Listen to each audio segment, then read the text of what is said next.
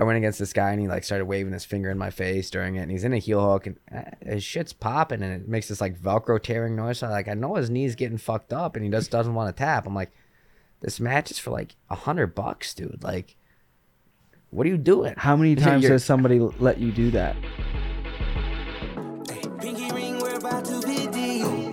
Two-tone my Lambo, that's drippy. Dope. Another podcast, same fucking clothes. We got Alex. See, you don't care if I swear, right? For your audience. Fuck I no. didn't, I didn't think so. I was like, I didn't think so. Dope. So yeah, we got the Adversity Kings podcast. Another episode. Same clothes for me. Obviously, I promise I wash my clothes, guys. Um, but I got my jujitsu coach Alex Seaver on from, I think from Michigan, not but but Yeah, out here in Chicago now. Yeah, yeah, but I I grew think up from in Michigan. Dope. So, right where we left off, we were just talking about worlds, the classes, no gi, jujitsu. You guys already know if you're listening, right? We were all over the place. They don't pay at all. No, no. So do you? Uh, the only real way you get paid, like being a black belt competing, because they don't pay the brown belts, purples, anything Yeah. like that. Um, I think they started doing like a pay for if you win worlds and shit like that, but basically it's only like the top ranked at the end of the year. Yeah. So like a accumulation of points. So you get like Philippe Andrew, uh, Buchecha, all these guys who like do a bunch of tournaments. And if you're in the top five at the end of the year, they bring you out, they give you an award, and then I think it's like the top top three or top five get a pay, and that's about it. And it's pro- what is it, fifty grand, hundred grand? fuck no! Like I think it's like twenty or fifteen. all the money's ma- all the money's made then if you open up schools and instructionals. Oh, 100 percent, dude. It's, uh, Gordon was talking shit about uh, IBJJF pay because he said he'd made millions off of BJJ fanatics and his instructionals, and then Yeah. I think the most money he's made has been off of uh, his instructionals, and then next would be his super fights.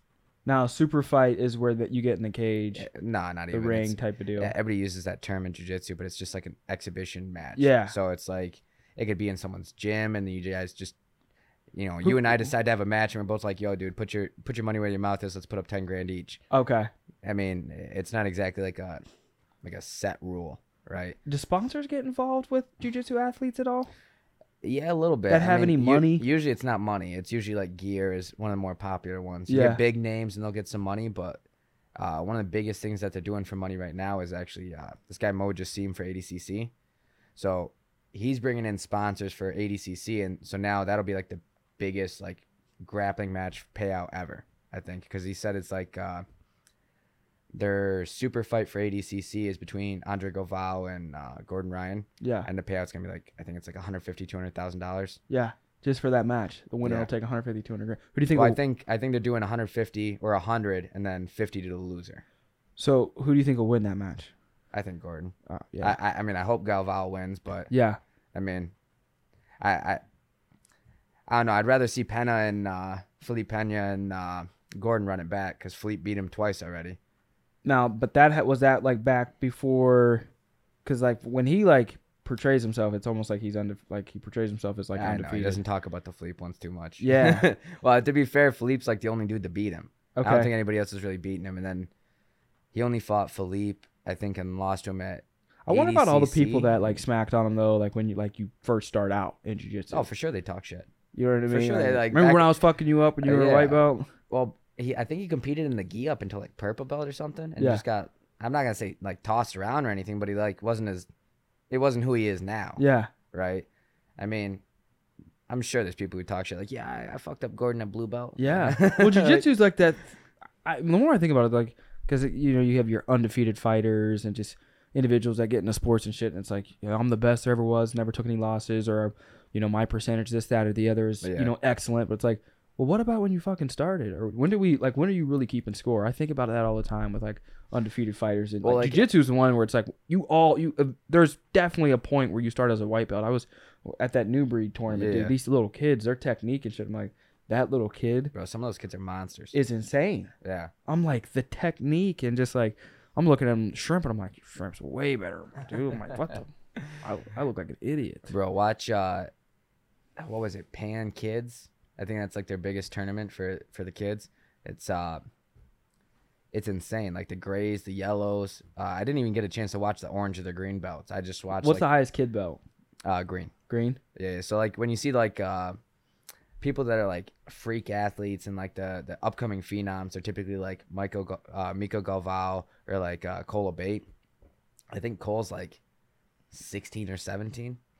and he was a green belt up until like two years ago because you can't get your blue belt till you're 16. Okay. So he's this like green belt fucking up black belts. Damn. And, I mean, I mean, he's been grappling for like 13 years at that point. Yeah, Like, they just started him, like, right two, three It's just a belt system. He can't he can't be higher ranked because of his age. yeah. So it's like the opposite problem you have of like taekwondo and karate. It's like these guys are black belts 100% all day every day of the week, Yep. but they can't get their belt because they're not 18, 19. So what is then the biggest jiu-jitsu tournament in the world? I mean, I, I'd say there's two. It's either like IBJJF Worlds for the gi, Yeah. and then no gi, it's ADCC, which is only every two years. And when was the last one? Uh, they, they were supposed to run it last year, so it would have been 2019 for ADCC. Who won the Uh, adult? Now, do they do weight classes then? So yeah, yeah, they do. Uh, they do kilograms. It's like uh, 66, 77, I think. They might do an 88, 99. I forget their exact weight classes. Um, and then they do an absolute. Okay. So then the winner of the absolute goes on to face the previous super fight champion. So like because Gordon won the absolute last time, Andre Galvao was the reigning like super fight champion. So now Yeah. this time Andre's fighting Gordon. Okay. So then if Gordon beats Andre Galvao, which is likely, um, Didn't then, he slap him? Yeah, he slapped the shit out of him. And he like I don't know if he's like really it. composed from so much jujitsu where it's like there's no emotional response, but Honestly, I think it was shock, man. oh, okay. I'm like, what you got a, another grown man in your face who's supposed to be respectful, and he just slaps the shit out of you. Like, I mean, it's one of those ones where, like, I mean, Andre's no slouch. He fought, uh, he fought MMA for a while too. Yeah, I don't think he was like crazy good, but he, he wasn't a slouch. But I think it's a matter of like, it's jujitsu, and then this grown ass man just slapped you in the face. You're like, Is there I wasn't expecting that. is there any USADA for? Is there any? Because Fuck no. you know, I'll be wondering. I'm like, yeah, that dude. No, they he looks like a fucking ox. they do uh they do some testing for uh like worlds and big Yeah. tournaments but i think it's only for black belts and then only if you're on the podium and then only if you look like you're doping i think yeah. it's like it's like a very small amount of people that get tested so it's like you'd have to be pretty bad about your cycling or all this stuff like Yeah. i think there's only a few people who've been caught recently that i've heard of because they didn't even start till recently Yeah. like when Rafa Mendes and Guilherme Mendes retired, like, man, that was five, six years ago, maybe, Yeah. something like that. Um, that's when they started testing more. Damn. So I don't think they were ever on steroids, but people like you know how Reddit people are. They always come up with some like fucking theories, and they're like, "Oh, Yeah. all these people retired this year because of the drug testing they're implementing." I was like, Dude, I well, I just started following this podcast, More Plates for More Dates. Derek is, is the individual's name. "Yeah, and he's like basically like a chemist in my mind. You know what I mean? Like Yeah. from everything that that I've learned from like, and he he just basically just goes over steroids and he'll pull up fighters and different people and famous people, and it's like it makes sense how people are able to even the UFC like most of these fighters yeah, are on some form of shit. You know what I mean? Where they can elude. Yeah." yeah. You know what I mean? Like the testing because They're looking at the banned substance list and they're trying to find a way around it. yeah, finding ways around it on Yeah. like how like you can c- connect esters to your test to this to that where it'll release different and it goes here instead of there. It's like it's fucking nuts how like intelligent people are. A lot of that stuff's crazy, man. oh yeah, it's it, it- it's crazy to see the ones that actually like get popped for like stupid shit because there's Oh, ones who yeah. I know are like you can see that they're like they're taking shit but they're like it's not a banned substance yet and they keep updating the banned substance list Whatever people are Paulo creating- Costa's taking, I'm trying. To dude, when he comes out for his fights, I'm just like. he looks juiced to the fucking gills dude Cra- and he does not well clearly none of the fighters walk around with the, they're fighting like like what they fight Yeah. at but like when he comes out just to get 185 shrunk into you know what i mean that Yeah. that frame i'm just like that's sickening. Did you ever see uh it was Johnny Hendricks when he was fighting like GSP he walked it they fought at 170 yeah. That guy said he was walking I think he said like 220 240 what the fuck? Yeah bro he looked straight up fucking beer gut everything and then like three months later shredded. Dude your stamina has to get hurt or like there's got to be so many things that like once you start cutting so much yeah uh, Rogan talks on it. Like it's like unhealthy, like Oh, sure seizures and strokes, because you cut off water supply. You do Well, and that's when you get a lot of people who do like drastic weight cuts. They develop like these weird issues. Or uh, who was it? Uh, I think his name's like Doctor Kickass or something like that on uh, on Instagram. yeah, Um, he went over the Henry Cejudo and whoever dropped down to 125 to try and fight him. Um, was it TJ or something? but he ended up knocking him out. And they said that it was just like a bad cut. Like, oh, he was so dehydrated that like the spinal fluid and like the, the fluid surrounding his brain wasn't thick enough to cushion his brain, and it, you're more likely to get knocked out. So that they're saying that like bad cuts can create really bad dehydration, which makes it easier to like get your your, your like your bones or, and your ligaments and your muscles snapped, or apparently get knocked out. Which Yeah. I'd never heard that one before that, and found that interesting. I was like, man, get a bunch of these jujitsu guys who just drastic water cuts, and we're not getting slapped in the face. And I think that's probably why. Like, yeah, dude. Otherwise, we'd probably notice these cuts a little bit more. Fuck yeah. I can't even believe like Simon cutting for his fight. Like I didn't realize he was like, yeah, I got to cut for the fight. And I'm like, I didn't realize Bro, jujitsu that's cut. crazy. He would have been in my weight division. Me walking around. Oh, that motherfucker's way bigger than Yeah, me. bro. Like because he can he can get up to 190, I 200. Like he I can believe it. He's a big boy, dude. easy. And now he's gonna he'll go to 162 for his for his next tournament. I think I think right now I wake up 168, 167. I've been on this stupid diet for two or three months. Well, if he's gonna do IBJJF, I think it's um. He might not even need to cut weight then, because it's 168, and it'd be like 164 for uh Yeah. for lightweight. I don't know. I wonder what he's doing. I'll have to ask him tonight. Yeah, I mean, Double check what it is shit. he's doing. So he's not cutting unneeded weight. yeah. well, the dude that trains him is that wrestling coach. So Yeah. that's probably their like go to. Let's just cut weight. yeah, for real, dude. I, Let's that shit's brutal for jiu-jitsu. Like I cut weight for my MMA fight back in like 2011, and I cut from like 175 to uh, 135, and Oh, I used to walk around a little bit bigger, and Yeah. I haven't been I hadn't even been that weight again until COVID. And Yeah. the first like three months, I put it all back on. Yeah. sitting down playing Call of Duty, all that shit. Yeah. Yeah. But even that, that was rough, and I was able to rehydrate over the course of a day. Yeah.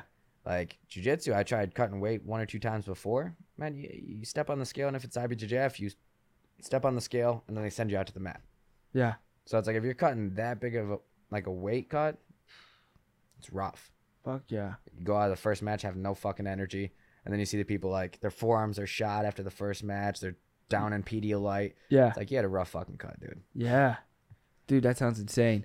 So, who? I mean, who's who's uh? Well, wha- what about- I've got so many fucking questions. Your favorite two or three jujitsu martial artists, kind of a combination of that. Maybe we should make the list longer. I feel like that's fucking narrow. Man, that's uh, I was gonna say that's a rough one. It's uh, Because I want to know like your favorite fighters, but specifically jujitsu, and then expand into fighters. For sure. I mean, like strictly jujitsu. Um, I really like Lachlan Giles's uh like style and approach to things. Um, Marcelo Garcia is one of my favorites. Like when I first started getting into it. And is that where you got your black belt? Was through a Garcia, through a Garcia? no, no, or no. through a uh, Gracie? through Carlson Gracie Jr. Carlson Gracie. Now, Yeah. I, I'll, let me let you finish this. 'cause I, for sure. And then uh, the one I liked watching the most was Rafa Mendes. okay. I mean, I think the dude was light years ahead, and he could probably still come back after not competing for a few years. Yeah. Probably still come back and fuck everybody up. Now, did he mainly do gi? Yeah, he did. He did both, but he was also, I think, I might be wrong on this one, but I think he was the youngest ADCC champion. Wow. So it's like the guy did no gi as well, very proficiently. Where was he trained out of? Uh, first it was this guy Ramon Lemos, I think, from Brazil, and then I think he moved to the states and trained with Andre Galvao, and they he was under Atos for a long time. Yeah. Um, AOJ just split from Atos, I think, like two years ago. Yeah. Not uh, pretty recently, um, but it was like AOJ and uh, Atos down in San Diego with Andre Galvao were like the two main Atos schools, Yeah. and uh, I think he trained with those guys for a while, but I think he mostly trained with his brother because his brother was a phenom too. It's Like, insane. I think Rafa had like one or two more world titles, but Gohammer was no slouch either. Yeah. So Now, what about favorite fighters? man, Khabib and GSP, yeah. hundred percent. Both of them nice as fuck with their Uh, grappling. yeah, I mean, I, Both wrestling backgrounds, though, right? Well, Well, Khabib's so- at Sambo. Khabib Khabib wrestled and did combat sambo. Though, so I heard that GSP actually didn't like wrestle until he graduated high school. Like he just when he picked up MMA, he decided to start wrestling. Yeah. And he was just like freak freak athlete for it. Yeah. Um, but it doesn't even have anything to do with like their style per se. It's more of uh, Their character and shit. well that too. But honestly, like watching them fight, like some of the smartest fighters I've ever seen. Yeah. Like don't get me wrong, GSP took some fucking hits. He he was in a, a hard division, 170. You get some some heavy hitters, Yep. and I mean he'd wrestle them all. He'd take the NCAA wrestlers, he'd take them down. His ability to like, that's why I tell anybody I do MMA with, I'm like, when you hear that clap for the last 10 seconds, I was like, follow GSP style, man. That's that's your last like that that's that's your shoot. Yep. You shoot the last 10 seconds. That's the last thing the ref remembers. I was like, or the the judges remember. It tilts the scorecards in your favor. Yep. He did that on almost everybody. And some of the fights that he probably should have lost, he controlled those last like 15, 30 seconds like Yeah. really well. And I think that left a good imprint on the judge's mind. So they're like, well, I think he won that round. Yeah. And MMA is not scored as a whole fight, it's scored individual rounds. And he's like still in incredible shape. Like if you follow up with the dude, Uh, like yeah, dude, he's going crazy with gymnastics now, yeah, he's incredible. How much would you pay to see him fight Khabib? bro. It's, that's a dream fight right there. That would be insane. Either like, I mean, honestly, because I think he, I think GSP said he was a little bit heavier, um, because he came back fought Bisping at 185, but. I mean, with him doing just gymnastics, he might have took some weight down since Yeah. uh, his last fight, and obviously with Khabib not fighting anymore consistently, like he might be a little bit up. So yeah. I don't think they'd either like neither of them really wants to anymore though. Yeah, I, I I don't know. You got to respect it. Both incredible athletes and just everything they accomplished. So Yeah, unless there's a fat payday with it. that. I mean, they don't really have anything to gain from. Yeah, it, exactly. so. Who do you think's the nicest at jujitsu in the UFC? Or f- yeah, UFC because most people probably are familiar with like one and all Oh, that dude, shit. Dami- Demian Maia, I think hands down. Better than Oliveira? Well, no, no, I mean like nicest, like, Like- nicest human being for it. No, like the Uh, best. Oh, best. Uh, Gilbert Burns. Gilbert Burns. Yeah, Is that that? Who was a forty year old that that just won? Uh, was it the light heavyweight? Like forty two year old. uh, One of like the oldest UFC champions because he just won at like forty two years old. man, who was that? What's dude? I haven't been on top of my MMA stuff lately. But Demian Maia, his his quote was like he wants to like finish the fight and, like without hurting anybody. He- He's like, I want to just you know go in, win, and go home. Yeah, I was like, that's a nice motherfucker. I was like, man, that's uh, he's trying to take your payday, and you still want to send him home without any major injuries. Randy Couture is the oldest champion in UFC history. Or is he like? Four, no, he was 48 when he retired, I think. Oh, but when did he win? Because I was just talking about this with somebody the other day. Fuck, dude, this dude, this just goes to show how tough people are. I don't care if you're on something. To be, he was 45 years old. Oh, the last time he was the champion. When yeah, when he won another yeah, when he won another championship, I guess I think that's when they made the TRT thing legal, probably, dude. I mean, he's, and then Vitor Belfort came back with a, a vengeance. yeah, dude. But I mean, even to be on shit and, and like to win at 45 years old, Yeah. Anderson Silva 38, but just just recently taking his spot was the dude I'm talking about is Glover Oh, Glover Teixeira. Teixeira. Yeah. and he He's 42 yeah, bro, 42 years Fuck, old, man. and he he what did did he just do a simple Kimura or an Americana or something like I didn't see it, but I mean, I know he's got good jiu-jitsu too. Crazy? I mean, But he's from Brazil. So I feel like anybody that's from Brazil, I immediately ask him, was like, what belt are you? uh, Some people, some people are like, what? I feel like it's like low key kind of racist. Like, what belt? what belt? Just automatically assume. I mean, almost every Brazilian I've met has like even like there's a few like uh, males and females I've met that like aren't even in it anymore, and they're like, "Oh no, I got my blue belt, and then you know I just didn't really like it, but my parents pushed me to do it." Yeah, Like it's almost like doing taekwondo in Korea. Like it's just like or, or like judo in Japan. It's like one of those things where they're like they start, I guess, like pushing it in school. I hear a lot of fighters go and try to train in like, is it Taiwan or Thailand? Oh, or something? Thailand. Why the hell do they go? What's in Thailand that, that Well, we there's don't some have here? there's some good uh, Muay Thai gyms over there. Like uh, what is it? Tiger Muay Thai out there, and uh, I think Evolve MMA is out there too. But that might that might be in a different country. Yeah. There's a few good gyms out that way too. So a lot of them will go over there, and it's also like, I mean, people glorify like fighter pay and everything, but it's shit. yeah, Like I mean, you fight like if you're lucky three four times a year, and if you're an entry level fighter and you're winning everything, you can make like thirty grand a fight. yep, But say you go one and one for the year and you get an injury that puts you out, you made like thirty grand from one and fifteen from the other. Like you made forty five thousand for a year. without taxes and paying your gym, your trainers, manage- coaches, exactly, exactly. your health, eating. Plus, then all the medical bills you had. Like I mean, I'm sure they're. I think they have health insurance through the UFC, but I can't imagine that it covers everything. Fighting is so much more entertaining than like golf, tennis, in my opinion, Oh, shit sure. like that, and like Combat sports, I think, are where it's at. even like basketball and foot. Like honestly, like out of every sport, fighting is the. I feel like I don't know if we did like a poll or something. I still feel like most Yeah. individuals would be like, would you rather watch two individuals fight to the death, or would you rather watch some dude in khakis hit his stick on a ball? Yeah, for real. you know what I mean? like what would you? What would you? And it's like I, tr- would put all my money. I all tried my to money. watch golf, man. I really did. I've tried. Like I've tried to watch it, do it, and it's like this It's is a so lot more fun to play than it is to watch. Top golf for an hour, and then I'm Oh, bored. for sure. you know what I mean? Like fuck. Yeah, the, the driving range is a lo- is a lot more fun because I Yes. fucking suck at chipping shit. Yeah, eh, then I'm then I'm gonna start throwing things. So it's crazy. What is the hardest game do you think to go against in jiu-jitsu? It's like, ah, dude, I do not want to have to deal with this dude's blah Man. blah blah. I mean that's that's a that's a tough one because there's there's been a few like changes in the game in the past like year or two that have like I'd, I'd say completely shifted. Like before I would have said like just the big guys who smash and it's like it's hard to elevate them and they just kind of stall you out. Yeah, But now you get people like uh, uh, you have like the Ruotolo brothers, you have the Tackett brothers. I mean, you have like all these like young up and coming guys who are just so aggressive and fast and like they have all these weird entries into the legs. They have these like deep Darce games. They have these Kimura traps that are like so they have such a diverse game and paths to your back that I mean you don't know what they're gonna throw at you.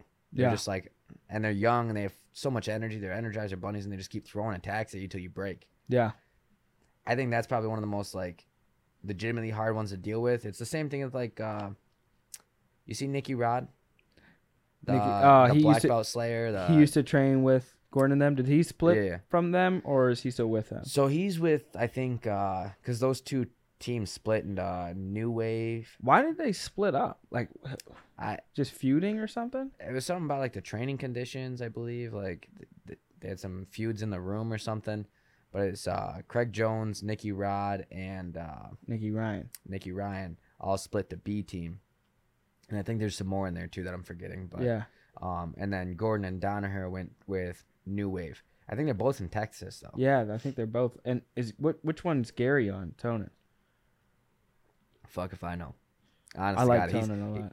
yeah, he's a good personality, man. He, his, his posts are a He's bit much for me too, too much for me sometimes, but he's hilarious, man. He is a little excessive. Oh, and he's he's a he's an insanely good grappler too. yeah, Like, I mean, everybody knows he's a good grappler, but like, absolutely insane. I think he paved the way for a lot of like the weird shit people do today. Like, yeah. I mean, he's not even like a an older guy in jujitsu, really. I mean, he's what like he's got to be like low thirties. I would imagine. Yeah, if But I mean, even then, he's been he was in grappling for so long before that, doing like him and Jeff Glover were doing all the crazy shit to like revolutionize like the leg entanglements and all this.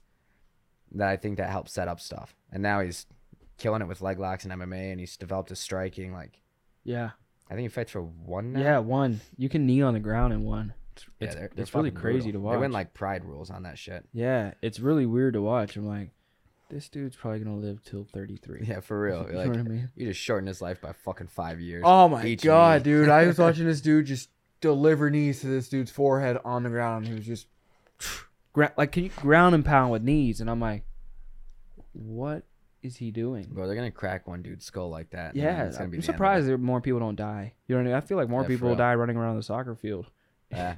You know what I mean? Like, it's nuts to me. They had a few boxers die from like some random heart issues. I think this last year. Yeah, yeah, some things like that they highlighted in the news. Speculations on Uh, it. yeah, yeah. People, you know what I Yeah, mean? of Get course, political dude. about it and Yeah, shit. of course. So, who knows? They always do. There was like some track athlete. I saw the same thing. I'm like, Yeah, he could have just had a bad heart, man. Like- yeah, I know. Everybody's like, "It's a damn vaccine," and I'm like, I have no idea what the like, fuck it is. I was just like, it's sad he died, man. Yeah, exactly. Let's leave it at that. Like, exactly. Like his family isn't fighting over what it was. exactly. You know what dude. I mean? So, when did you get into jujitsu? Uh, man, I didn't get like strictly into jujitsu until like 2011, like December, November, something like that. Um, I did MMA from like 2000, 2007, 2008. Did you have any grappling skill then, being in it? Oh God, no. I like swam no for, like- wrestling, nothing. no, I swam. So wrestling and swimming were the same uh same season when I was in high school. Yep. So like I mean, I wrestled for like three months when I was like six or seven, Yeah. and then some kid picked me up and slammed me, and I was like, "No, fuck this." Yeah. and then, and then I, I went back to because I still swam at the time, and that was like a youth league in the summer. Yeah. Um, and I just stuck with swimming till high school, and then I got a shoulder injury, and uh, took me out of swimming. And then for some reason, the shoulder injury led me to doing MMA. Yeah. Like I'm not gonna get slammed, but I'll get punched in the face. Yeah, f- for fucking real. Yeah. It makes no sense to me. Like looking back, like for for some reason at the time, I was like, yeah, no, this makes sense. Yeah. Looking back, I'm like, uh, fucking stupid 16 year old. Actually, I think I was like 14 or 15 at the time because I couldn't Yeah. even drive myself to practice. That's hilarious. So, uh, I think it was like sophomore year of high school. I got started in MMA. Yeah. I fought my senior year.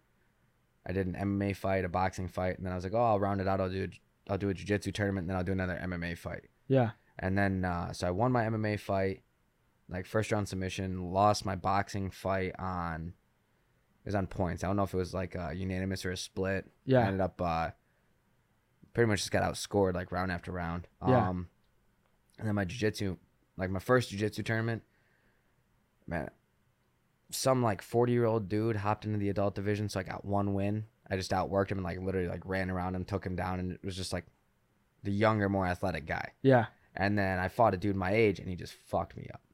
Yeah. And, and I was one of those moments where I was like, yeah, it's not going down like that. I'm gonna do another one, and then just never ended up going back to MMA. Dude, being I, I told I like had this idea like you know dabbling in jujitsu for the last two or three years. It's like I'm not competing in a tournament unless I know I'm gonna win the whole thing and I'm a black belt. like- but like being at that tournament yesterday, it's just kind of like I want to compete like within the next like year. You know what I mean? Just jump Bro, it's in fun as just, hell. like, I mean, learn regardless of what happens. Just get in there and learn. I tell a bunch of my students, I'm like, it's not about winning or losing. I was like, what? You, you- you just you, you learn to love it. Like, yeah, I don't go out there like the the bigger tournaments. Honestly, still get under my skin. Like, I, I get nerves about them, everything like that. Like Yeah. worlds, pay-ins, all the IBJJF tournaments, because I put like some expectation on myself. Yeah. The small tournaments, man, that's why I love those ones. Yeah, I was like, it's just fun as hell. I was like, I don't, I don't give a shit how it turns out. I get subbed, who cares? I was like, yeah, what, what does this tournament matter? I was like, this is just fun. dude. I watched this dude get thrown in a heel hook, no gi at Simon's tournament. Yeah. and just started rolling and i was like so scared i was like thinking to myself of like what you told me to like you need to roll technically opposite of the way that you think that it feels that you shouldn't roll and like my mind just felt like doctor strange or like all the fucking universes and i'm like is he rolling the right way Bro, some people let their knee just fucking pop for like a three dollar he medal. limped the rest of the day and i, I was believe like it, dude. I mean, yeah, you you feel that pressure, but I'm like thinking to myself, like, did he roll the wrong? Because I remember when I tore my meniscus the first time, not the like not completely when I when I did it over at your place, but like, but the first time, like I was up walking, limping for the rest of the day, but then the next day it was like, I was Yeah. leg just Dude, done. some of those knee injuries just they take a little bit to set in. Like, uh, it's funny. Speaking of people just like letting shit pop, like jiu-jitsu, get paid shit anyways. Like Yeah. even the super fights, all that. Like I've done like fourteen or fifteen of them. I think the most I've ever gotten paid for one was like four hundred bucks. yeah, So I was doing one for this uh, organization called Grappling Games, and uh, I went against this guy, and he like started waving his finger in my face during it, and he's in a heel hook, and uh, his shit's popping, and it makes this like Velcro tearing noise. So like I know his knee's getting fucked up, and he just doesn't want to tap. I'm like, this match is for like a hundred bucks, dude. Like, what are you doing? how many times has somebody let you do that? Like, Too many, dude. like Right. for real? Like, there's been a bunch of times people have just let you snap shit. Uh, yeah. I- What's been the grossest? Uh, fuck. I mean, most of knees, honestly. So Uh, It's gross. the elbows haven't been too bad. I've only like I've only popped like one elbow ever. I What- mean, most people tap the arm bars real quick because like their coaches dude. they teach them, they train them, so they feel it and they're like they know when they're in danger. I was this close from not tapping in an armbar, and I felt it for a month. bro, yeah, because it hurts like hell. I didn't know your elbow could hurt. The inside of my elbow hurt for a month. Yeah, dude. I was Also, like, like the heel hooks and everything, it's just like it. It feels like pressure, and yeah, it's like ah man, it feels like, and then it feels like once you feel pain from it, it's like yeah, it's too late, dude. Something's already fucked up. yeah, I mean, and you'll hear it. That's the weird part. Is like even if it doesn't hurt super bad, like some of them hurt pretty bad. Don't get me wrong, but like some of them, it's like there's no pain, no pain, no pain. You feel pressure, and then you feel like a, a pop, and you're like, okay, like the first pop, whatever. And then it's like this Velcro tearing sound, a second pop. I'm like, at this point, dude, like you know something's fucked up. Why aren't you tapping? fuck. So like, there's been some like that. What's the- I mean, When it's for like a three dollar medal, I'm like, this makes no sense. When it's for a super fight, I'm like, okay, it makes a little bit of sense, but it's for a hundred bucks, dude. Like, is that gonna cover your hospital visit? Like, yeah, It's not. hell no. and, and, you're, and you're gonna lose. So Yeah. like, you get paid nothing if you lose. yep. So now you lost. You have a fucked up knee, and you have to go to the hospital. Like, Uh, hell no. why not just tap? What's the grossest injury you've seen?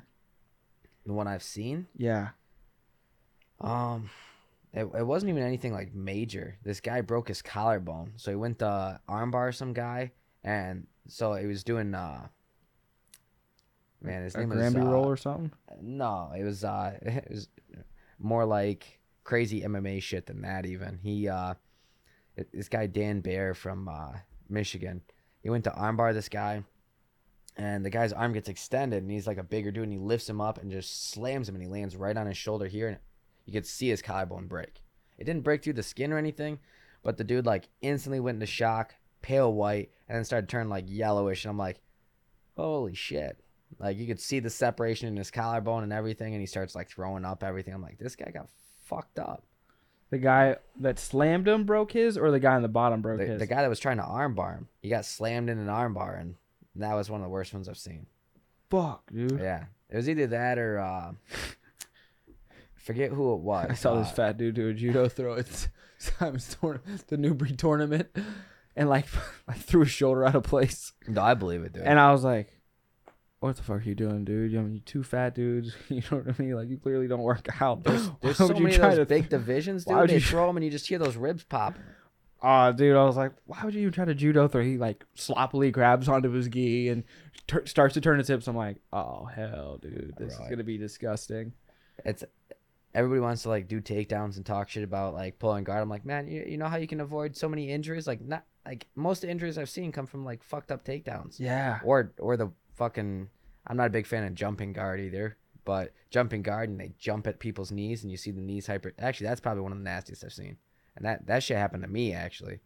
So uh I fucked up my left knee because I, I was at like a Sunday open mat like 2000. So is that where like somebody like tries to like roll into your knee or something? No, no, no. So it's like they jump at you to try and jump to close guard. Yeah, And this dude jumped instead of like you're supposed to aim for like their chest. Yeah. Because you're gonna drop and you're gonna hit their stomach and lock. This dude like jumped here and fe- like landed on my knee. So like I went to stand up and he jumped, hit the side of my knee, tore my meniscus, LCL, MCL, PCL. Oh my only one I didn't tear was my ACL. That's your bad knee then. Yeah, I mean they're, they're They're both bad. Yeah, I didn't get surgery on it though. I mean, I spent like nine months in PT for it. Yeah, that's what you're telling me. I mean, it doesn't feel bad anymore. I mean, it was also like almost fucking ten years ago though. So, damn, Dude. Then what have you done to that knee?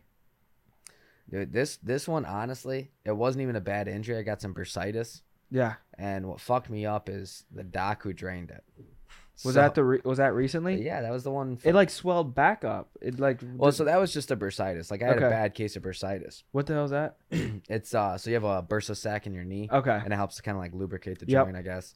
Um, so you can get the itis, just meaning inflammation of that bursa. Okay. So From you like using it too much yeah, I in mean, a weird it could, position? It, it could happen from like you hitting the mat on the Yeah. your knee on the mat. It could happen from like it rolling over it and kind of catching awkwardly. Like yeah. I guess he was telling me uh, there's a few different ways because I had pre-patellar bursitis. Yeah. Um, so I mean, it could have been like I, I was showing a demo, like a technique and demoing it, and like it rolled over my knee and it just inflamed it. Yeah. It's kind of like cauliflower. You're like, Okay. yeah, people hitting you in the ear is for sure gonna make it happen, but you could also kind of awkwardly get it from just sleeping on your pillow and rolling over, Yeah. right? So, um, some people are more prone to it and everything. But I should have just let the bursitis go and like just iced it and let it go down on its own, and it, has like a recovery of like a month or two, I guess. Yep. Um, but I was like, all right, man, I got to go back to teaching. Like, just drain it so I can at least like bend my knee again. And this guy like stuck me like six times trying to drain it Oh and he, and he didn't clean it properly or do anything. So like, I ended up, uh, it- it's still kind of bruised and everything. Yeah, dude. But like down here, I ended up getting a red spot under it, and I was like, man, I was like, I went back in for my checkup. I was like, yeah, you know, you drained it last time. I got this red spot. I was like, it feels kind of like a hard lump. I was like, dude, what's going on? He's like, oh no, it's nothing to worry about. Gives me a cortisone shot. Turns out this was like the base of an infection. And he gave me a steroid shot right in the infection, and it fucking spread up my thigh within like 24 hours. So I went to the ER because I was like, I think I'm having a blood clot. Like I felt the. Turns out I thought it was a vein, and like, it, you can have a blood clot. You'll feel like a. The vein will almost feel like a cord in your leg. Yeah. I thought it was that, but it turns out it was the lymph node tract because the infection was spreading so quick that the, Yeah. you can get like a another cord like symptom. The lymph node tract feels like a fucking bungee cord in your thigh, Yeah. and my whole knee swelled up worse and was bright red. Everything, bro. The bursitis went down before the infection did. I was on like almost thirty days of antibiotics. Isn't that how Gordon got his stomach fucked up? Was all the antibiotics? Yeah, yeah. That shit can fuck you up, dude. It kept fucking up my stomach. I had to like, there's like I had to time my antibiotics and everything, and it got to the point where even the infection, I was like, you know, the infection's not gone, and he's like, well, I really can't write you a script for any more antibiotics without like fucking you up. Like, we just kind of gotta hope that it goes away now. And so I took like another month to go away. I was like, fuck, dude. What the hell? Yeah, so I was out for like almost, it was like 15 weeks, almost four months. Yeah. So, I- like, if I would have just waited on the bursitis, it would have been like a month or two. Yeah. But me trying to get it drained and the guy doing a shit job draining it, it was like fucking triple my time. Dude, I would have had to choke him out and sue him for Oh, loss bro. of wages. Bro, it's great. I mean, it'd be hard for me to prove loss of wages because I was still working. Yeah. but, In this country, dude, you should yeah, just double real. dipped. Everybody else does. yeah, well, that's the truth. Fuck it. Let me just double dip on them. So, what was what was growing up like for you? I guess I always like to get background stories. What was growing up like? What was school, high school, everything like? Did you like it? Um, guess that's a dumbass question. I, don't know. I mean, I like fucking school. hated school. Yeah, no one likes school. I mean, uh, everybody in my family was pretty smart, so I was kind of like, even though I wasn't like a, a dumb kid, I was kind of like the dumber one out of my family. Yep. Like my uh, my sister ended up being uh, like going to law school, doing all this. Yeah. My brother works as a contractor for the army, doing like radio communications. Do they do any jujitsu? No, Okay. no, no. Uh, so my brother Sean, uh, so I have like two half siblings. Yeah. My, my sister and my brother. Yeah. Uh, Aileen and Chris, and then uh, my full brother Sean, um, he ended up doing IT for the the city of Lansing. Yep. Um, so they all did like IT stuff, and uh, bro, if something happens with my phone, I can't even fix it. I fucking send him a question. Yeah. so it's like when I bought a laptop, I'm like trying to buy a gaming laptop. I'm like sending him specs. I'm like, is this good, dude? I don't, I don't know what the fuck I'm looking at. Yeah, yeah. like, um, but I was always into like sports. I played, you know, basketball, track and field. Yeah. Uh, I mean, I was fucking awful at basketball though. Yeah. I I, I was good in middle school when I everybody was suck at my height. I fouled so bad. Bro, same here. I was always like, I was the one they put in when they're like, that dude needs to be fucking hurt. Yeah. Go foul him. facts. So, um, other than that, I swam. Um, I mean, it was a small town that I grew up in, like ten thousand people, something like that. Yep. Um, just north of Lansing. So I mean, it was like fourteen, get a job. Yeah. Worked at KFC, did some landscaping, um, did some security, did some like bar maintenance, worked as a bar back, Yep. all this like random fucking jobs. Kind of like tested out a bunch to see what I wanted to do. Hated fucking everything. Yeah. So a lot of my jobs, I did some tree trimming and like line work for a little bit, and uh, it's fucking awful. Yeah. So I was like, I know the nine to five's not for me. So, um, moved to Grand Valley, was going to school for a little bit, then dropped out of Grand Valley and decided to do this full time. Yep. So, it's kind of one of those like weird transitions where my parents were like, "Well, how are you gonna fucking make a career out of this?" Yeah. so, And then how long until you opened up your own gym?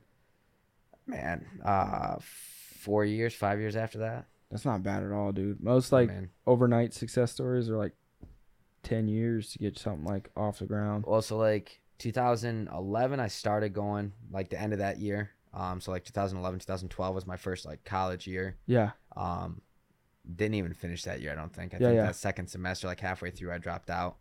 Um, then I did like one semester of online. So I think like 2013, 14, I uh, stopped going to school. Yep. And then opened Arctic in, or Carlson Gracie Grand Rapids was the first one in 2019. So it would have been a transition of six, five, six years. So you opened that one I have a business partner out there as well. and you still you do you guys still have that one? That was that was so that Yeah. was your yeah, I drive up there every Tuesday, and so I'm there Tuesday and Wednesday. and that's what a 2 hour or 3 hour drive That's there. three hour, like three hour door to door. Crazy, dude. Uh, Reminds me of all the driving I did when I first started. Hate Bro, I'm not driving mad now. at it, man. I, Yeah. I mean, I just actually got into like fucking audiobooks and everything because I was sick of listening to the That's same. all I did. That's all. I, that's how I was able to read so much my first two years. Is like my territory was two hours away and two hours home. So it was every day for two years, two hours there, two hours back. That's like- fucking rough. A lot of books out. You know what I mean? Yeah, yeah. the books make time go for Oh, for sure. way yeah. faster, especially if you could like like get into books like something like you're passionate about or like really interested in. And mine so- right now are bullshit. Yeah. It's just some random like sci-fi shit and like Yeah. all this. And then uh, I had some people recommend me. Uh, actually, they were like, "Oh no, a really good audiobook is." Uh, so I'm gonna have to purchase it now. Is the Jocko ones? Oh yeah. The what is it? The extreme ownership. Yep. Extreme and, ownership's uh, good. And then there was the second one they were talking about too. Uh, I can't remember. They just they Yeah, were, I was just talking about two. it today actually. Yep, he's got two. I know the I know what you're talking about. I can't think of it off the top of my mind either. Um, so you open up your own gym, and then your wife she does jujitsu as well. Yeah. How did Yeah. you guys meet? Was she already doing jujitsu? Yeah. So we met through jujitsu. Okay. Did she beat you? No, Like- no, no. she uh she gives me shit about this one every time. Uh she pretty much says I slid in her DMs after seeing her at a tournament and everything and like Yeah. hit her up. And she like ignored me like five, six times. Like I, I'd purposely make trips to Chicago to compete and be like, Oh hey, I'm in Chicago, like we should meet up for like some dinner or something. Yeah. Blow me off, blow me off. Uh, we actually ended up only going on our first date because one of her teammates at the time blackmailed her. Yeah. Like she's like, "Oh no, I'm so busy." And then I guess the the girl she was training with at the time was like, "You want me to send him a picture of you right now sitting at the gym on your fucking phone? Like, I'll show him you're not busy." And then she's like, "No, no, don't do that." And she's like, "Well, then go on a fucking date with him." Like, Yeah. it ended up being like a seven, eight hour first date. Yeah. We went downtown to Brazilian Bowl, just walked around shooting the shit, and then Yeah. uh, then I started just making a trip out here like every other weekend. Yeah. I was like, I, I guess I've been driving for a long time. And then, and so like, how did that escalate into you guys coaching and teaching together, and then opening up your own gym?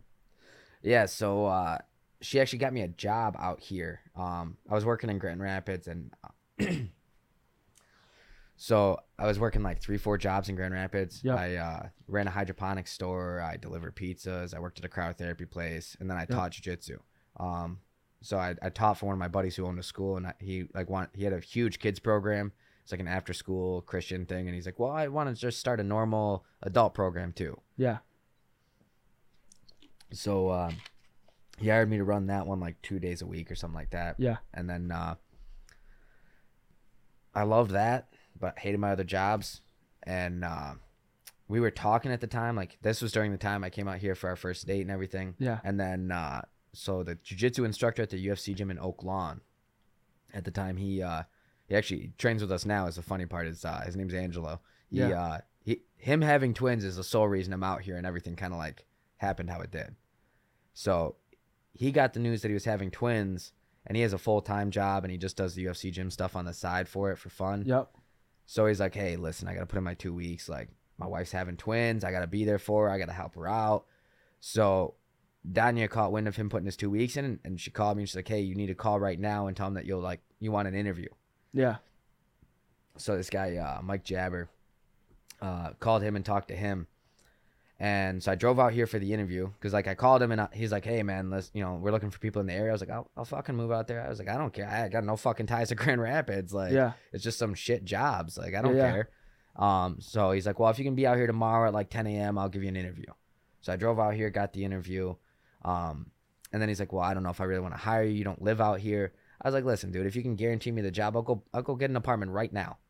I was like, "I'll, I'll go take my savings. I'll, I'll get an apartment right now, and I'll, I'll be here next week." Yeah.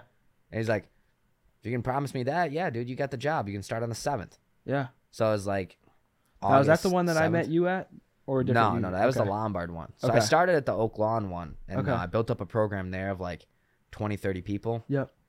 And then uh, they had some change of uh, instructors at Lombard, and like the one guy who was there left to open his own school, Yeah, whole yeah. thing. And uh, so then they were looking in the company, and they're like, "Oh, well, hey, Alex and Donnie, do you guys want to like come run a program at Lombard as well?" And that's when the guys who currently own Lombard had just bought it. Yeah. So we did some talking with them. We told them like, listen, dude, we're not really trying to drive from Palos Hills to to Lombard, go through like two, three tolls, spend a half hour driving, a half hour back. Like, bro, we're gonna spend like twenty bucks going there and back and gas and tolls. Yeah. I was like, forty dollars a class doesn't really make it worth it then. Yeah. So I was like, you need to pay for our travel. You need to give us like, you know, five hundred dollars a month each for like our travel. Yeah. So we worked out a deal with him. Then I was working at both, and then uh, when they moved from that Lombard gym on the corner of uh, It was right down here actually. Uh, right where Jab Gym was. Okay. So Jab Gym Yep.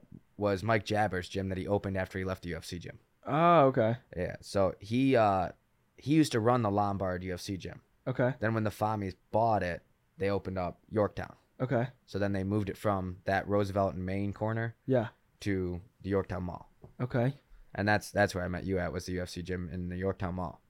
Dope. And then you guys were able to open up the Arctic Training Center. And then where's that? Where's that at again now? Uh Heights. So out in uh, the corner of College and Harlem in Heights. Yep. And then are you guys officially a, two years in, or is it almost? Uh, no, uh, March will make one year for that gym. We're coming up on three years for Carlson Gracie Grand Rapids, and then uh, one year for Arctic. And what's the success ratio of like opening up like a jujitsu gym? Because I feel like a lot of cats probably go out there and like, well, you know what I mean? I'd have They, to imagine a lot try. they probably like, you're like, oh, I mean, honestly, dude, I I, I don't even know because I, I see a bunch of them open up. I don't follow up with. I, that's how business a- is. after too. having two, man, I, I just I, I don't There's, have like, time no to time follow to up on all follow these people. and if you don't hear anything, you just like hope for the best. yeah, exactly, dude. I mean, it's it's already a shitty enough like paying sport that I'm like, I hope your gym takes off, man. Like, Yeah, I got my own shit to worry about. Like, Yeah. two gyms. Like in the past year, Donnie and I opened Arctic, bought a house, quit the UFC gym. Yep. and, Like, man, A shit ton of shit. yeah, dude, it's it. A lot of shit. I haven't had time. I have like two, three people that open gyms that I follow up with because we were good friends beforehand. Yep. How big are you guys out now, like at the Arctic Training Center? Uh, man, the wife's a lot better at this than I am. I think it's like uh about hundred members for jiu-jitsu. I think coming up on that. Um, so Dude, I mean, that's solid.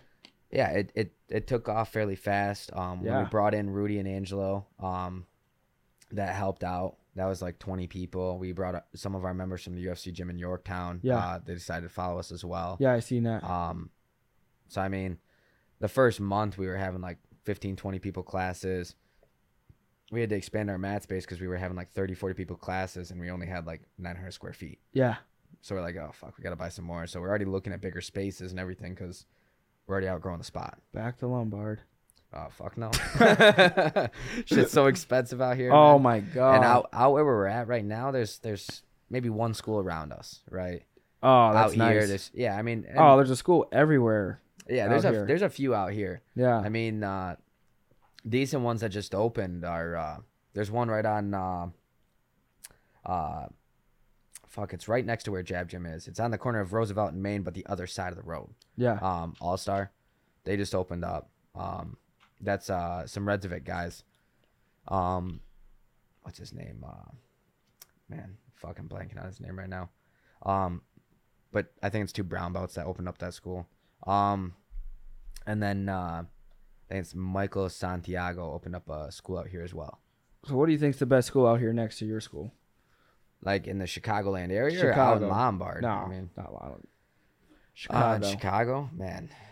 Um, the gym you got your black like belt from? size, uh, competitors, or like how how you gauging that? Com- like competitors, jiu-jitsu, skill. Um, man, if we're going just skill, um, Jeff Serafin's has some really good competitors. They don't have a whole crazy bunch of adult competitors, but the few they have are just fucking monsters. Where is it? Um, that's up in like Evanston, Skokie. I have no idea where that's at. Is that like down in the city or is that up north? Nah, it's um, if you go if you're downtown and you head straight north, you're gonna run through Evanston, Skokie. Oh, okay. Yeah. That's dope. Um, but no, they got a really solid, uh, really solid gym and program. What's Um, their now? Are they like a Gracie? Like I mean, most of the schools out in Chicago are Gracie of some form or the other. So like their their lineage would be like Jeff Serafin. Then it goes to uh, Jack McVicker, who goes to Megaton Dias, who goes to Gracie Humaitá. So, so, it's like Megaton and then Rickson. when you open up a gym, because you see, I see so many Carlson Gracie Juniors and Gracie Barras, and it's Yeah, like every gym. yeah. It's like There's how, a bunch of why Gracies, are they? man. How are they all? Is it just franchised and every time you open a Gracie, like, how do you get Yeah. permission to like call your jujitsu gym a Gracie gym?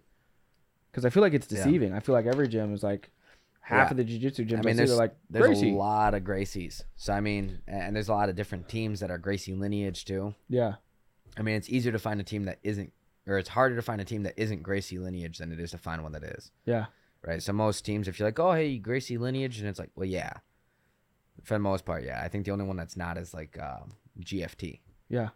Um, but so for as far as like getting permission to like call my school a Carlson Gracie gym, uh, I have to talk to Junior, and then I, I essentially sign a contract saying like, hey, I'm not gonna, I'm gonna follow these rules of the team. I'm gonna Yeah. do this, and like these geese, this hidden. oh, we don't even have the. So that's part of why I like Junior a lot. Yeah. Junior's very much uh he's gonna stay the fuck out of my business. Yeah, I was gonna go to Gracie. I was when I first got here. I was gonna go to Yeah. Gracie Barra, and they were like, "You have to wear geese. this gi, and And- you have to always call me master, and you have to."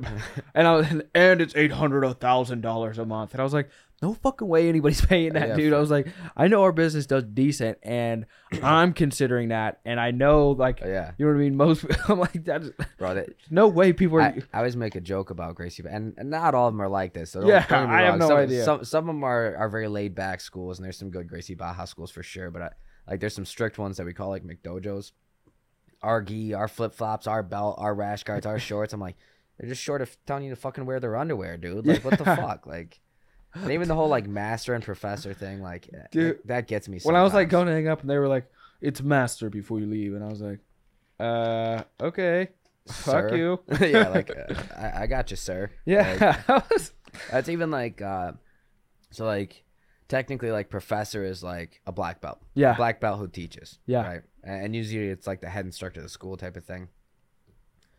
Even at uh the schools I teach at, I've told people like when I got my black belt, they're like, "Oh, it's Professor Seaver." I was like, "Don't don't start that shit." yeah, I was like, "If anything, call me coach." dude. I was like, "It's disrespectful to the people who are actual fucking professors."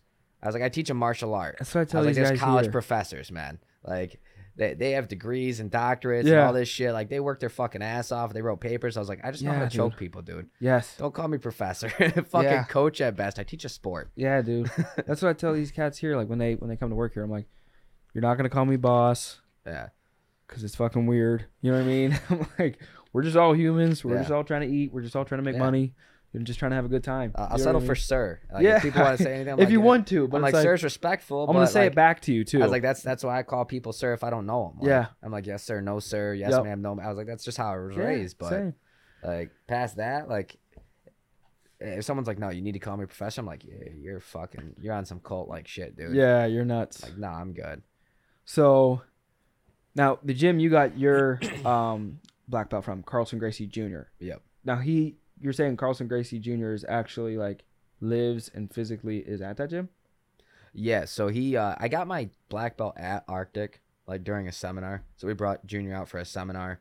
Um, and because I teach so much, that's Okay. usually what happens. So you got it at your own gym technically. Yep. and- yep, from okay. him. Okay, Yeah, so I. I've been under Junior like uh, training wise uh, since I moved out here. Like when you're adding to your skill set, you go that's where you go. You like we're, It, we're- it was. It was. Okay. And uh, the only distinction, it's not like, oh, the gym's not good or anything like that. Yeah. It's- I'm too fucking busy to drive downtown. okay. Um, So now when you go I to teach improve at 10 a.m. every day and I teach a night class, so I can't make any classes at HQ. when you go to improve your skill set, Yeah. how do you like is it video? Do you call in someone that's, And that's like this. That's like this weekend. That's why I did this weekend, like how Okay. I did. Like, I'm like, oh, I'll run a seminar on Saturday. I'll go out to Wisconsin, get two hours of training, and then I'll do a you know seminar on Sunday. Yep. And then I'll have students record it. We'll drill it. We'll go through it, and then I'll I'll pick like a few students that like I know can push me from certain positions, and we'll go from that.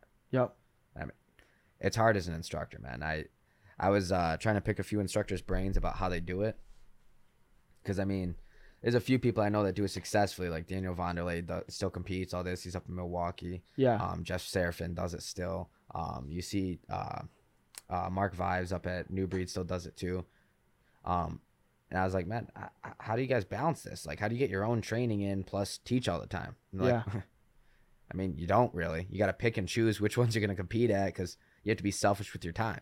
Yep. So when it comes time to you compete, you're not worrying about your students. You're going to pay someone else to teach a class, and you're going to do your own training. Yeah. I was like, ah, it's That makes sense. I can't quite afford that yet. Like Yeah. the schools are doing well, but I'm still in that like Yeah. grind and hustle phase. Yeah, you have to be.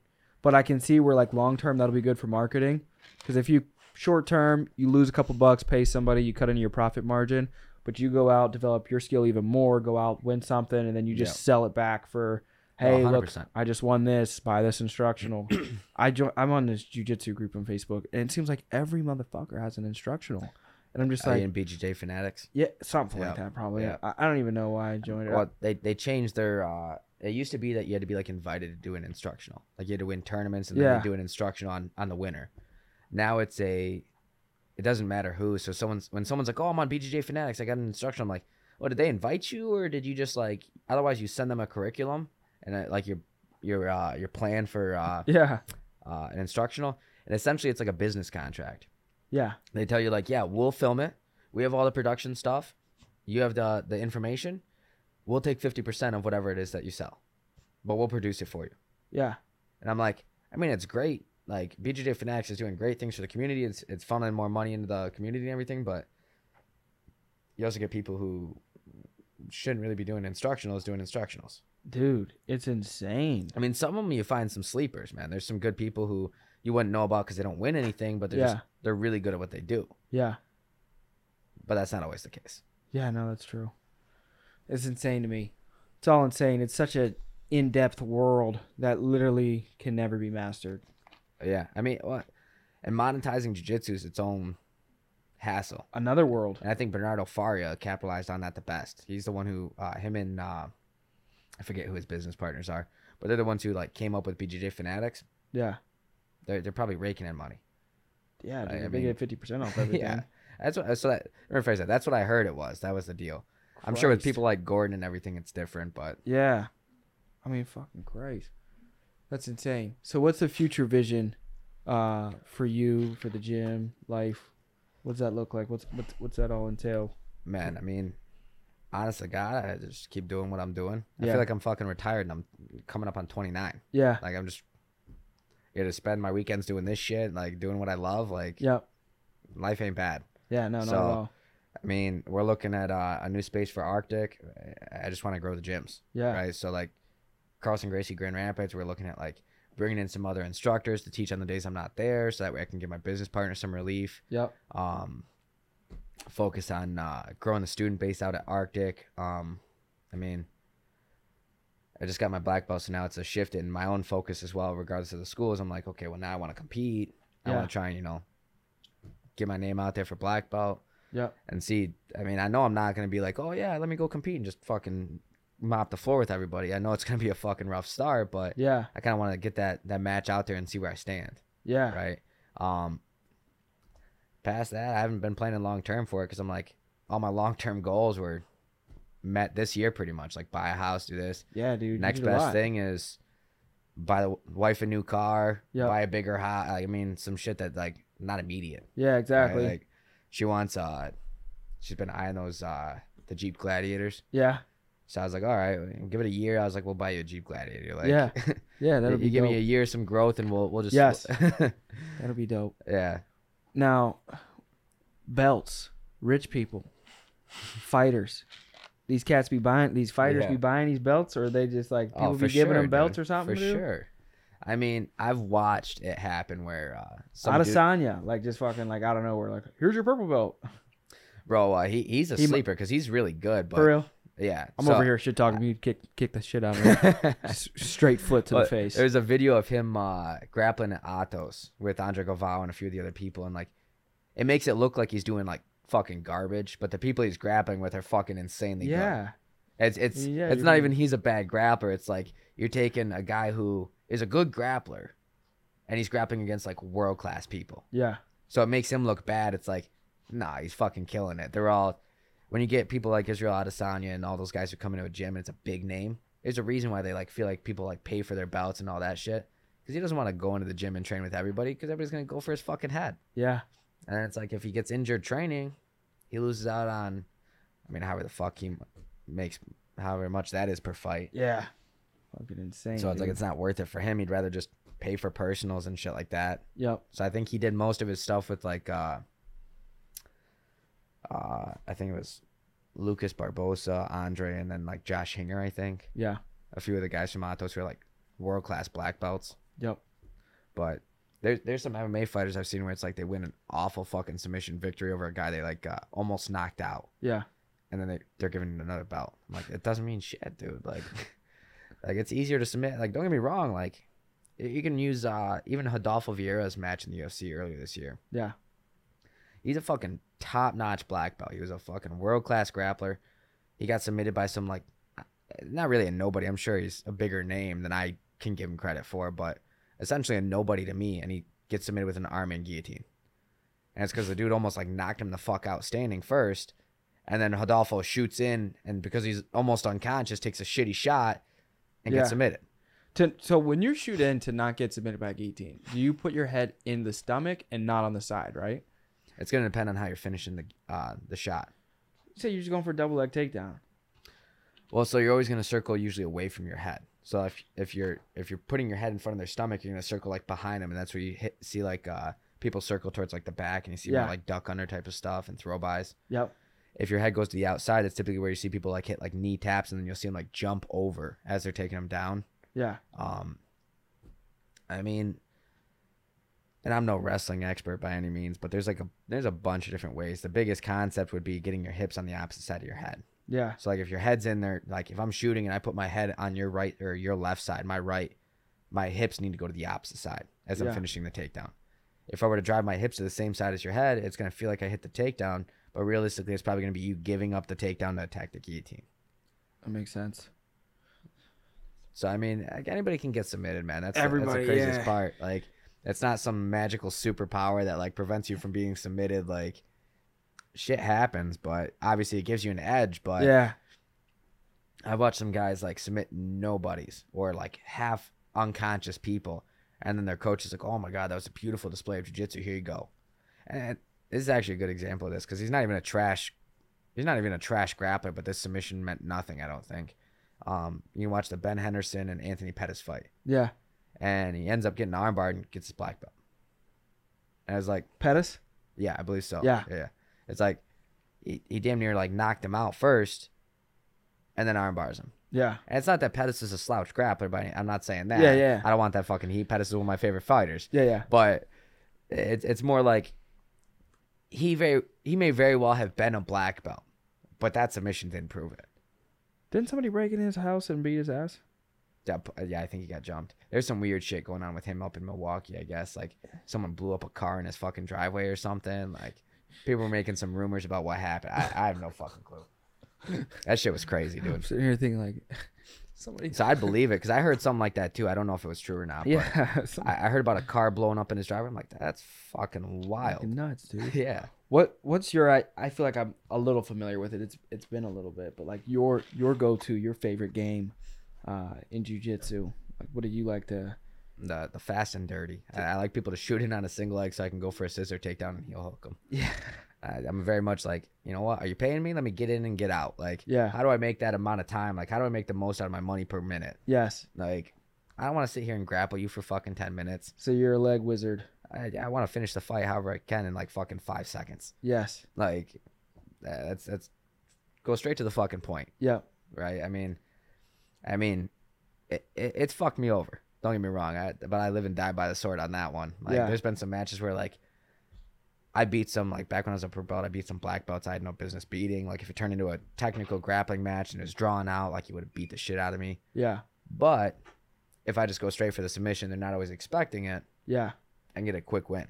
Yeah. It's like the flying triangle, uh, Yeah. scissor takedowns, flying arm, all that crazy shit. Especially like, as people get more skilled or like jujitsu education, they just exactly, they like over calculate. they do. You know They what I mean? And then it's it really does become that drawn out. Now you got I don't like it's understandable, but like points and advantages. Well, and if you want to grow the sport, like I mean, it needs to be spectator friendly, and, and nobody's gonna give a shit about some dude sitting in closed guard for five minutes. It could be technical as shit and uh, some grip battle and all this, but that's boring as fuck to watch. And I love the sport. Like, yeah. I can only imagine for someone who doesn't know what's happening, they're like, "The fuck's going on here, dude? Like, Yeah, dude. why, why doesn't he just stand up?" And you're like, "Well, it's not that simple, but Yeah. it, it, it's crazy. I mean, I think that's part of what kills the sport on the spectator side, and that's why I like the like the ADCC rules where it pushes like a submission, all that. Like IBJJF, it as long as you're attacking a submission or you're like trying to progress, like you could almost stall someone out. Yeah. So ADCC, what like? So they have a lot more aggressive stalling penalties. Okay. Um, I mean, there's some refs for IBJJF who will be super aggressive on it, but in general, IBJJF is more of like people will call it like an IBJJF game where you play points and you stall someone out and you're kind of like, oh, you're better than me, so I'm just gonna like try and like, you know, play a cheesy game where like I come up on on points and then like I back away so you stand up, I pull guard and I lock you in my guard and then we just sit there for fucking five minutes. Yeah. And it's like, did you win? Eh, I mean, yeah, but not really. So I mean, it works. It wins people world titles, all this, but it's not exactly the most entertaining to watch. So that's why I like, I like people like I like watching like Nicky Rod's matches, and even though I don't always like their like their social media shit or all that, like Yeah.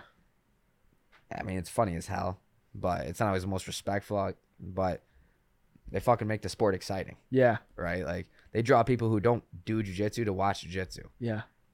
and that's Andre Galvao never really did that. Yeah. No. I mean, he was really fucking good. Marcelo Garcia never really did that. Yep. Like it's a whole different look into the sport. Facts. So, I mean, it makes it more wide streaming when it does that. that that's that's how you're gonna get sponsorship money in the sport. Yeah. Because if you're just appealing to people in the sport, you're dealing with a small community, and then it's a small crowd. Nobody gives a fuck about that. Facts, bro. Like, there's no advertising potential there. Yeah. So, Well, we're a little over an hour, so as we wrap up, this was fire, by the way. Um, anything else on your mind? nah, man. I mean, Where can people Thank you. find you? Uh, we're out in uh, Palos Heights, Arctic Training Center, uh, Palos Heights, 7214 West College Drive. Social Um, media, Seaver. BJJ on Instagram, Alex Seaver on Facebook. Pretty much everything Seaver BJJ for me. So if you're struggling to find me, Seaver BJJ. Can people virtually learn? Like, is there any? Do you have any instructionals or anything? I don't have any instructionals. Um, I'm not going to talk shit about instructionals. It's not Yeah. always the best. When people are just starting, it's hard to learn from instructionals. Yeah, I bought one like while my like knee was fucked up, and I was like watching it. and I was like, I mean, I there's a- need someone to like physically. no, 100%. I need to pause this every sixty seconds and go through, and I'm like, exactly. why did I just spend three hundred dollars on this? Instructionals are great, man. I mean, there's a whole bunch of stuff. Um, I always try and send people material that, like, if they're asking me questions, I'll be like, "Oh, hey, here's this video for reference." That stuff helps out a lot. Um, and then if people always have questions, I can always send clips to them and like record stuff for them. That- But, or if you find yourself out in Grand Rapids for some reason, you know, stopping at that school as well. Yep. I know it's gonna be mostly people in the Chicago area. Yeah, but no. Well, we have a really diversified group of listeners for some some weird reason because our a lot of my listeners are internal, but our Oh, okay. company is nationwide. Mm. So you probably have a few people from each state Oh, that'll for like sure. tune in. It's kind of weird, and like different countries too. So definitely shoot out the Grand Rap. So Grand Rapids, where yeah, where's that? at? crossing Gracie Grand Rapids. It's on uh, 28th Street, south side of Grand Rapids. And they- can they they can find that link to Seaver BJJ or they could if DM you find me on, on Instagram or Facebook, I have both uh, both businesses tagged on my personal page. please guys go subscribe and and uh do jujitsu there. I get fifty percent of all earnings if you subscribe. like please. Dope. All right. Well, this was fun. Can't wait to get you back on. And you know, maybe hopefully in a year when I'm a black belt with four red stripes. You know, fucking legit over here. but for So, sure. but no- a, that's a fifty thousand dollar belt. you Yeah. I was asking that question just to see if like I was I was priming them, seeing it like, hey, you know, if like money can get me a belt. but uh, dope, dude. But seriously, I'm excited. I want to like do this like yearly and watch myself progress with how many meniscus tears I can fucking get. so, for sure. all right, guys, peace.